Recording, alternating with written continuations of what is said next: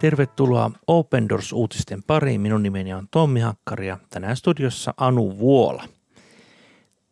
Eilen kolmastoista päivä tammikuuta olemme julkaisseet World Watch Listan. Tämähän on hyvin tärkeä lista, joka kertoo, että missä päin maailmaa kristittyjä vainotaan, ja tässä ohjelmassa paneudumme tähän listaan ja saamme ö, perehtyä hieman, että mitä se pitääkään sisällään.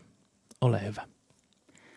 Maailmanlaajuinen koronaviruspandemia on tuonut ilmi ja pahentanut järjestelmällistä syrjintää, epätasa-arvoista kohtelua ja jopa vainoa, jonka kohteena on ainakin kolmesataaneljäkymmentä miljoonaa kristittyä ympäri maailmaa.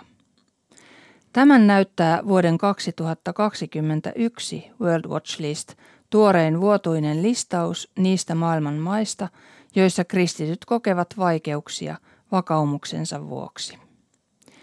Listan kokoaa maailmanlaajuinen Open Doors International -avustusjärjestö.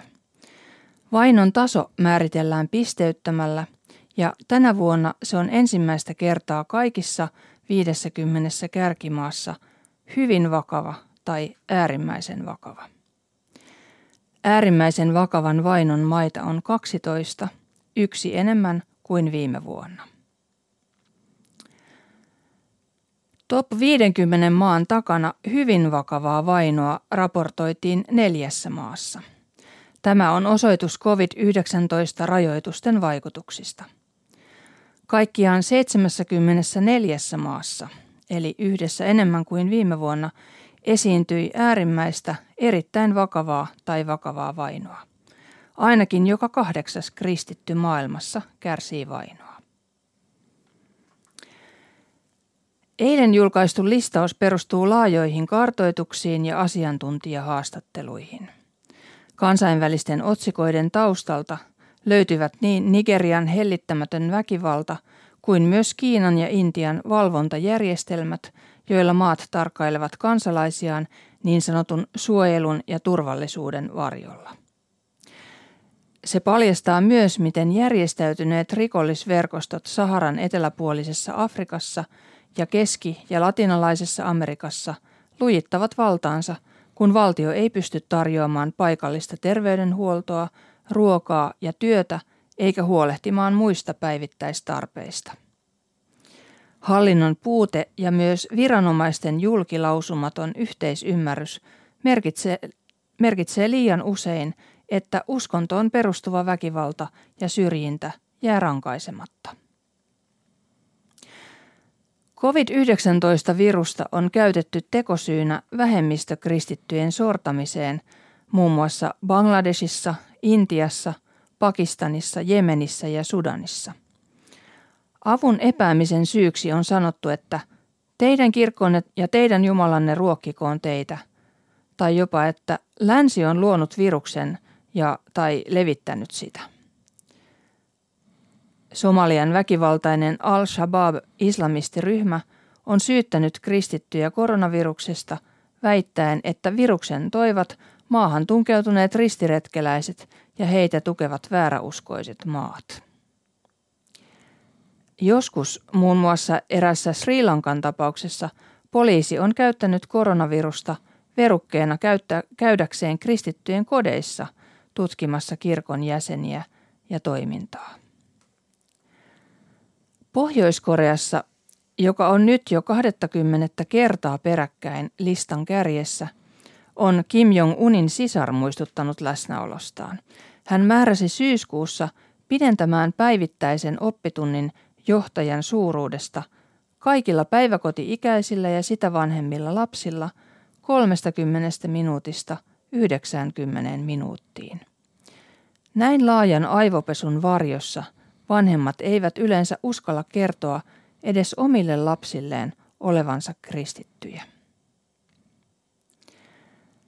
Kärkikymmenikössä tärkeimmät muutokset vuoden kaksituhattakaksikymmentä World Watch-listaan verrattuna ovat Nigerian nousu yhdeksänneksi sijalta kaksitoista.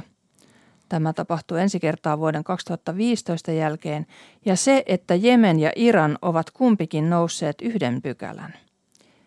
Intia pysyy sijalla kymmenen jolle se nousi vuonna kaksituhattakaksikymmentä. Syynä on voimistuva hindunationalismi, jonka mukaan vain hindu voi olla oikea intialainen. Nigeriasta raportoidaan edellisvuosien tapaan maksimipisteytys väkivallassa. Taustalla ovat satoja kristittyjä kyliä tuhonneet aseistetut fulani-paimentolaiset, Boko Haram ja erilaiset rikollisryhmät, jotka edelleen tappavat, sieppaavat ja raiskaavat ihmisiä ilman rangaistusta. Sudan on kuitenkin poistanut kuolemanrangaistuksen islamista luopumisesta. Vuonna kaksituhattayhdeksäntoista säädetty väliaikainen perustuslaki takaa uskonnonvapauden, kumoaa sharialain ensisijaisuuden eikä enää määrittele islamia valtion uskonnoksi. Tosin näin mittavat uudistukset herättävät kolmenkymmenen vuoden jälkeen edelleen vastarintaa. Sudan on pudonnut sijalta seitsemän sijalle kolmetoista. Irak on noussut sijalta viisitoista sijalle yksitoista, muun muassa koteihinsa palaavien kristittyjen jatkuvan turvattomuuden vuoksi. Kristittyjä tapetaan ja siepataan ja heille tehdään fyysistä, psyykkistä, seksuaalista ja henkistä väkivaltaa. Lisäksi monet maan sisäiset pakolaiset joutuivat kesällä kaksituhattakaksikymmentä Turkin hyökkäysten kohteeksi Dohukin alueella. Syyrian sijoitus on laskenut yhdellä ja on nyt kaksitoista. Vaikka olosuhteet ovat parantuneet erityisesti kurdien hallintoalueilla, maassa on edelleen islamistista väkivaltaa. Marraskuussa kaksituhattayhdeksäntoista yhdessä iskussa kuoli seitsemän ja haavoittui seitsemänkymmentä kristittyä. Äärimmäisen vakavan vainon top kaksitoista kärjen lisäksi listalla on tänä vuonna kuusikymmentäkaksi maata, joissa on raportoitu vakavaa tai erittäin vakavaa vainoa.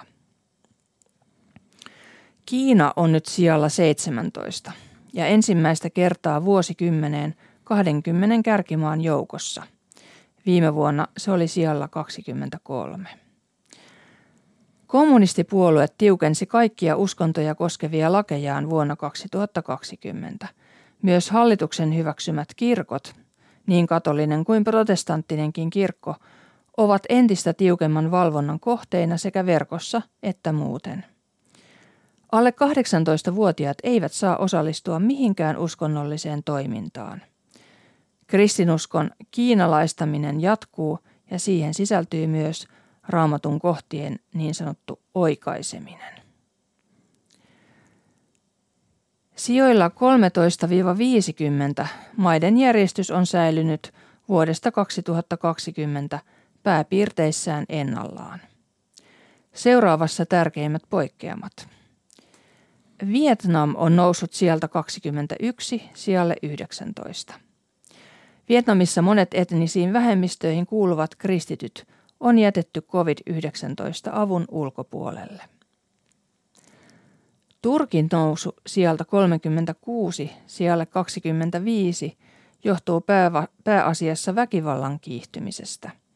Kristityt kertovat, että vuoden kaksituhattakuusitoista vallankaappausyritys presidentti Erdogania vastaan on vahvistanut islamismia ja kansallismielisyyttä.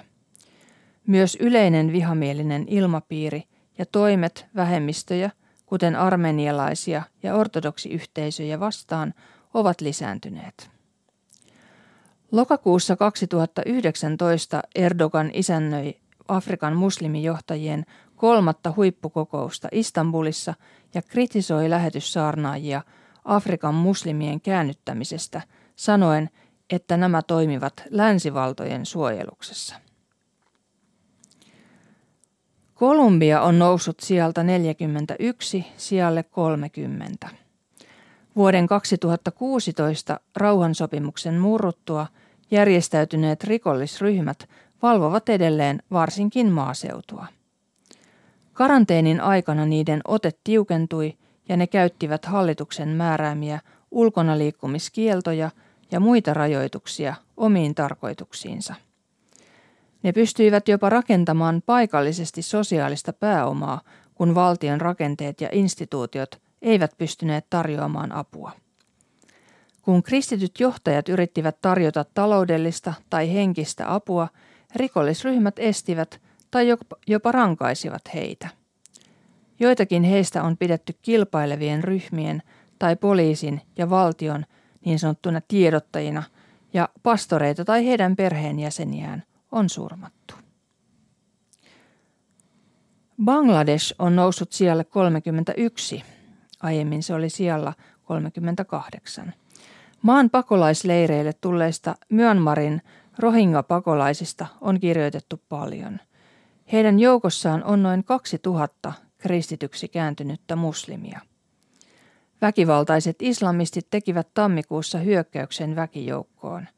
Sen jäljiltä on edelleen kadoksissa kaksi miestä, ja neljätoistavuotias tyttö on tietojen mukaan pakotettu naimisiin taistelijan kanssa.